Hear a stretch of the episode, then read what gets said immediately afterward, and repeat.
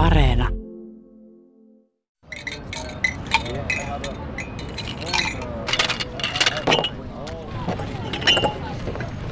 Paljon tämä muki maksaa? Muki maksaa euro. Ää, 50 senttiä anteeksi. Kaksi mukia eurolla. Otatko paperia siihen? Joo, 50 kiitos. senttiä saan. Paperi on vähän kortilla, mutta, mutta toivottavasti riittää. Noin, ole hyvä. Paljon. Täällä on käynyt kauppa 50 sentin pöydässä. Hyvin, kiitos.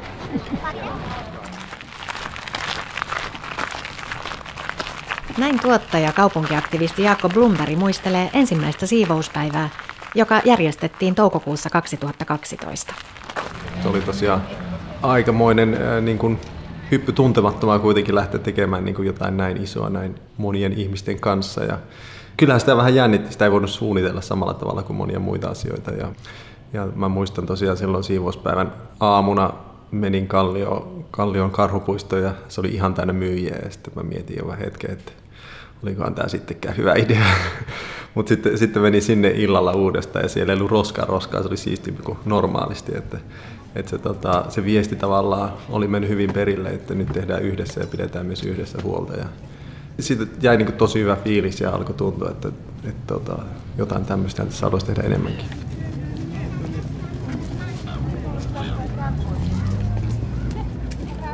Se on oikeastaan syy ihmisille tulla yhteen. Että, et, et, et tietysti niin kuin me, me itse puhutaan, no mä en ole enää ollut siivouspäivää tekemässä, mutta kierrätyskarnevaalista ja tavallaan tietysti siinä on niin kuin vahva, vahva ideologinen ajatus tästä kierrättämisestä ja ekologisuudesta, mutta myös niin kuin hauskanpidosta ja siitä, että tavataan ihmisiä ja siinä samalla jos myy jotain, niin se on vaan plussa muistan, kun oltiin kavereiden kanssa joskus ja sitten kun siinä ostettiin piknikeväitä, niin loppupelissä jäätiin tappiolle siitä, mitä, mitä niin niistä tavaroista tuli rahaa. Että, mutta ei se haitannut, se oli silti hauskaa.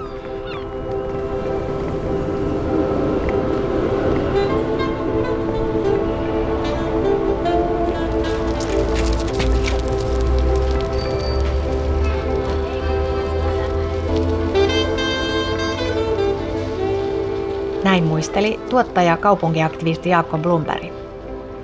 Kirpputorilla osana kaupunkikulttuuria on maailmalla pitkät perinteet. Sisällöltään luotaan työntävä sana on todennäköisesti saanut alkunsa 1860-luvun Pariisissa. Vilkkaan kaupungin laitamille perustettiin käytettyjen tavaroiden markkinapaikka, jossa vähävaraiset myivät muun muassa löytämiään käytettyjä vaatteita ja kenkiä. Markkinapaikkaa alettiin kutsua nimellä Marché au Puy, eli kirppujen tori.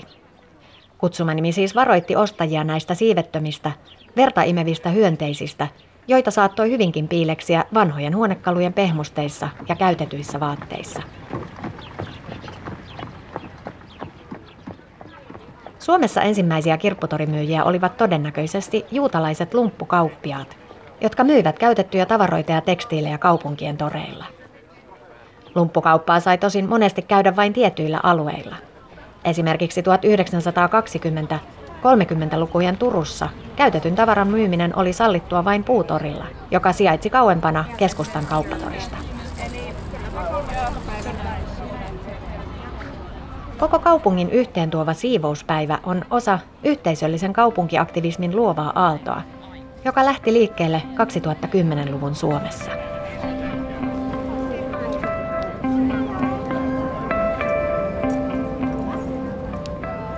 Kun nykyisin kaupunkikortteleihin ilmestyy säännöllisin väliajoin loppumattomia kirpputoripöytämeriä ja polkupyörällä liikkuvia tuorepuurokioskeja, vielä vuosituhannen alussa yhteisöllinen urbaani toiminta oli paljon pienimuotoisempaa. Esimerkiksi Helsingissä, Tampereella, Turussa tai Jyväskylässä muutama sata nuorta kaupunkilaista saattoi ottaa muutamaksi tunniksi kadunpätkän haltuunsa tanssien. Englannissa 90-luvun alussa kehittyneen poliittisen kaupunkikarnevaalin Reclaim the Streetsin ideana oli kritisoida kaupunkien autoistumista ja kaupallisuuden valtaa julkisessa tilassa. Tapahtumissa oli DJ soittamassa ja kansalaisjärjestöt esittelemässä toimintaansa. Lontoossa joukko kaupunkilaisia valtasi Reclaim the Streetsin nimissä pätkän kuusikaistaista moottoritietä, porasi asfalttiin reikiä ja istutti niihin puun taimia. Vuonna 2004 Suomeen rantautui kansainvälinen flashmob-ilmiö. Tapahtumat, joissa joukko ihmisiä kokoontuu julkiselle paikalle ja tekee jotain täysin odottamatonta. Suomen ensimmäisessä flashmob-tempauksessa joukko ihmisiä tuli Stockmannin kellon alle, pudotti kolikoita maahan ja poistui paikalta. Kaupunkisosiologi Pasi Mäenpää näkee 2010-luvulla syntyneet kaupunkiaktivismin muodot vahvasti meidän aikamme ilmiöinä, jotka ovat tulleet jäädäkseen. Kyllä, ne on sitä samaa jatkumoa, jolla tästä Botejoon oli yksi ilmiö, joka oli, oli myös semmoinen niin vähän piknikluonteinen tapahtuma. Et e- ehkä siinä semmoinen käänne kumminkin tapahtui siinä 2010-luvun tienoilla. Tämmöisestä enemmän niin kuin poliittisluonteisemmasta niin kuin reclaim the streets, niin siinähän nyt on, että, että otetaan ihmisille takaisin kadut käyttöön, niin siinä on tämmöinen poliittisempi juonne. Niin tästä alettiin siirtyä sitten enemmän semmoiseen, että sosiaalisessa mediassa jengi löytää toisensa, että voitaisiin tehdä näinkin ja tällaista ja tällaista, mutta ei niinkään sellaisessa protestin, kiistan tai vastustamisen tai jonkun tällaisen merkityksessä.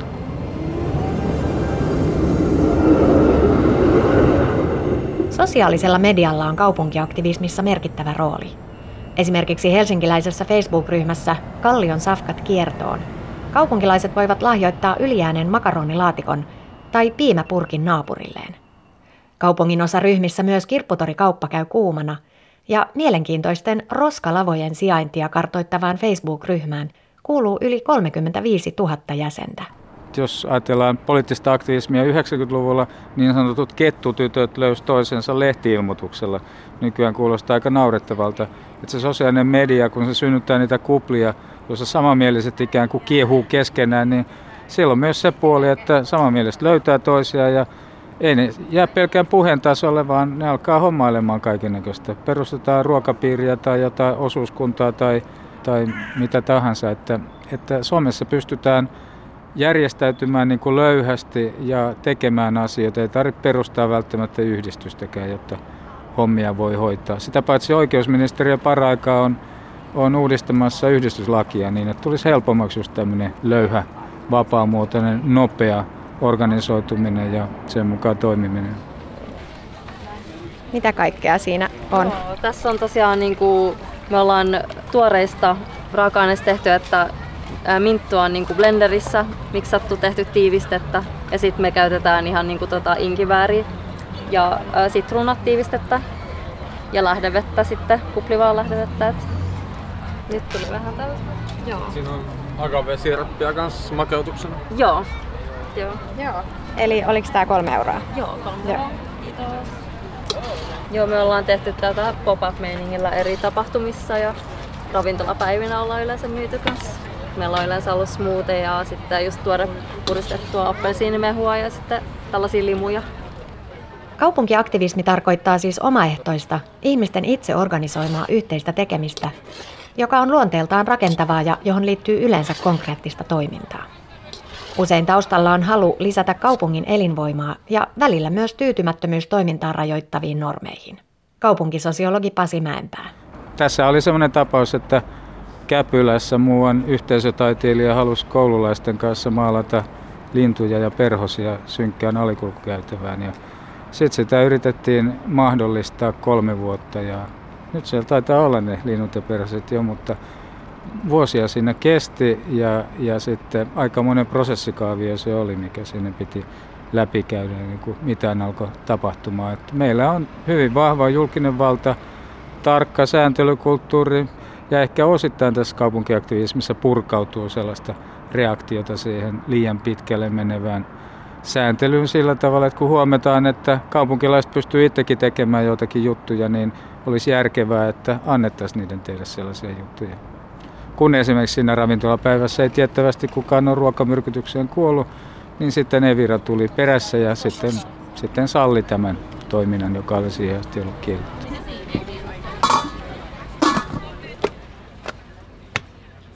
Vapaaehtoisvoimin järjestetyt kortteli- ja kaupunginosajuhlat ovat yhteisöllistä kaupunkikulttuuria parhaimmillaan. Helsingissä Kumpulan puutalokaupungin osa aloitti vilkkaasti levinneen trendin jo vuonna 1991.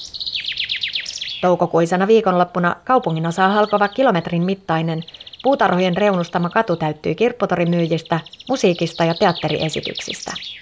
Helsingin kaupunki lähetti ensimmäisiin kyläkarnevaaleihin terveystarkastajan, jonka tapahtumaa koskeva lausunto kuului näin.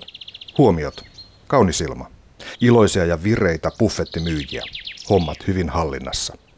Teatteriteltta täynnä kuin nuijalla lyöty kello 12 jälkeen. Kaikki eivät mahdu sisään. Pienet lapset ryömivät sinne teltan helman alta, luvallisesti totta kai. Tämä on hienoa. Tämän tapahtuman hengessä ei ole valhetta, ei rahaa. Ehdotetut toimenpiteet, jatkakaa.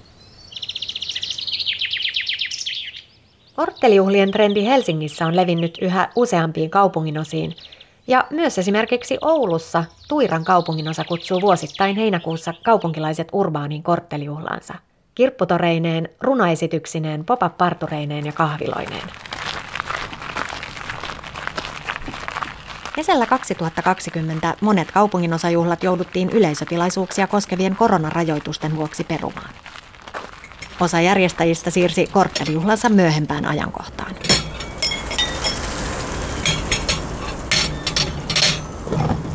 Illallinen taivaan alla tapahtuma on vuodesta 2013 alkaen tuonut valkoisin pöytäliinoin koristetun tuhannelle hengelle katetun illallispöydän Helsingin Esplanadille. Pääkaupungin keskustasta tapa on levinnyt muualle Suomeen ja myös ulkomaille. Kesäkuussa 2020 yhteisöllinen tapahtuma järjestettiin jälleen, mutta korona-aikaan soveltaen tällä kertaa virtuaalisesti. Illallinen taivaan alla tapahtuman tuottaja Tanja Jeenike. No se tapahtui sillä tavalla, vähän niin kuin jos olette käyttänyt Teamsia tai Zoomia, niin siellä on niitä breakout roomeja, ikään kuin voidaan pitää vaikka työpajoja. Niin me muutettiin nämä illallishuoneiksi. Ja sitten aina neljä seuruetta, yksi vaikka Lahdessa, yksi Amerikassa ja yksi Brysselissä, niin ohjattiin samaan illallishuoneeseen. Ja kaikki illallistivat omissa kodeissaan tai omissa puutarhoissaan, mutta olivat niin kuin etäyhteydessä toisiinsa ja pystyivät keskustelemaan ja jakamaan kuvia ja, ja näkivät toisten illallispöydät. Ja siinä oli just se jännä momentti, mikä on siellä isolla Espankin illallisella, että kun sä tuut oman seurueen kanssa, sut plaseerataan kahden muun seurueen väliin. Toki se Espa ja Helsinki on se tärkein ja se yhdessä syöminen, mutta yksi jännä osa sitä kokemusta on ollut just tämä, että kohtaa tuntemattomia ihmisiä. Nyt on testattu tämmöistä niin kuin virtuaalipohjaa ja etäyhteyksiä, niin tullaanko näitä hyödyntämään tulevaisuudessa myös? Toivottavasti ensi vuonna ollaan taas siellä Espalla ja voidaan kohdata fyysisesti. Mutta tämä on herättänyt meissä paljon ajatuksia, että miten tätä voisi niinku hyödyntää osittain. Esimerkiksi ne, jotka asuu ulkomailla tai, tai jotka eivät saa lippuja sinne Espalle, että miten voisi ottaa tämmöiset virtuaalijutut niinku lisäosana erilaisiin yhteisöllisiin toimintoihin. Illallisvieraat pääsivät myös virtuaalisesti Esplanadin puistoon, jossa ohjelmassa oli maljapuheita, musiikkia ja pormestari Jan Vapaavuoren puhe.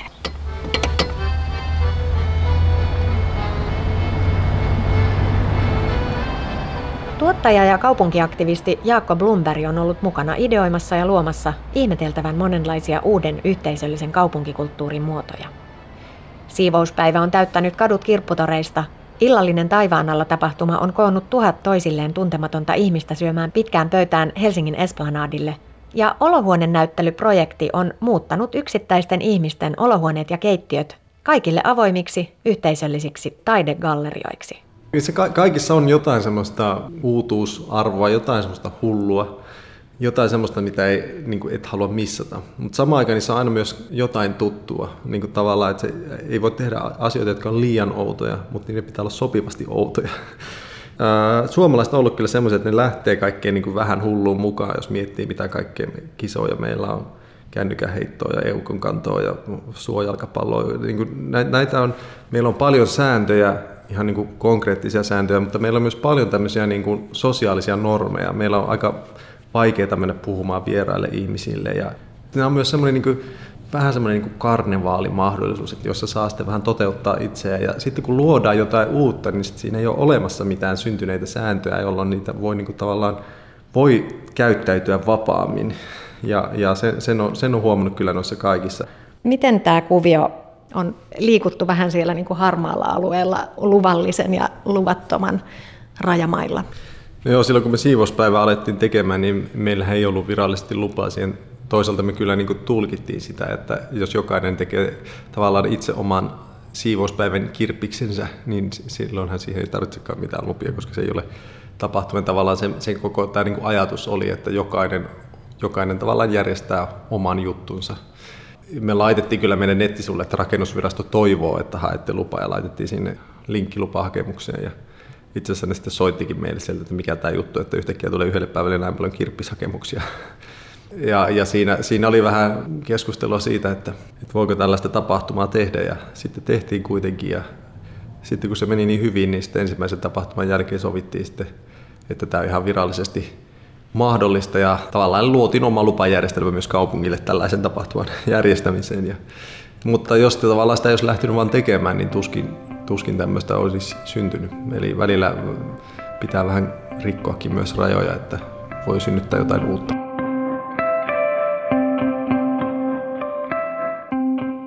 Vuonna 2012 siivouspäivä sai Helsingin kaupungilta kunniamaininnan vuoden kulttuuritekona.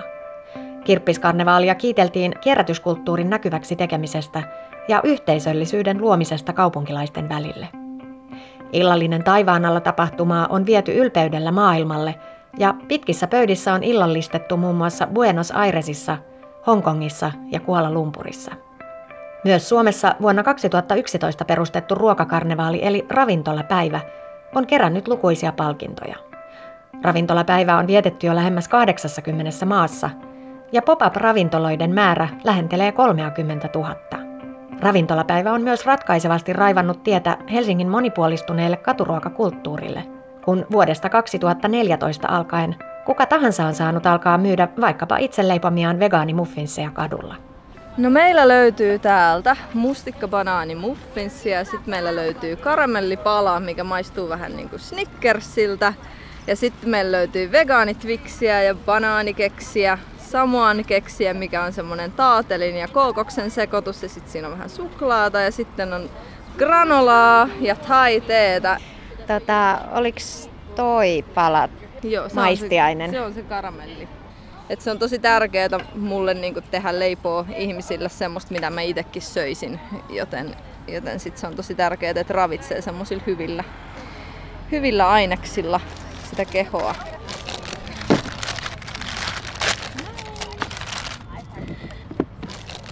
Entä minkälainen on tulevaisuuden kaupunki?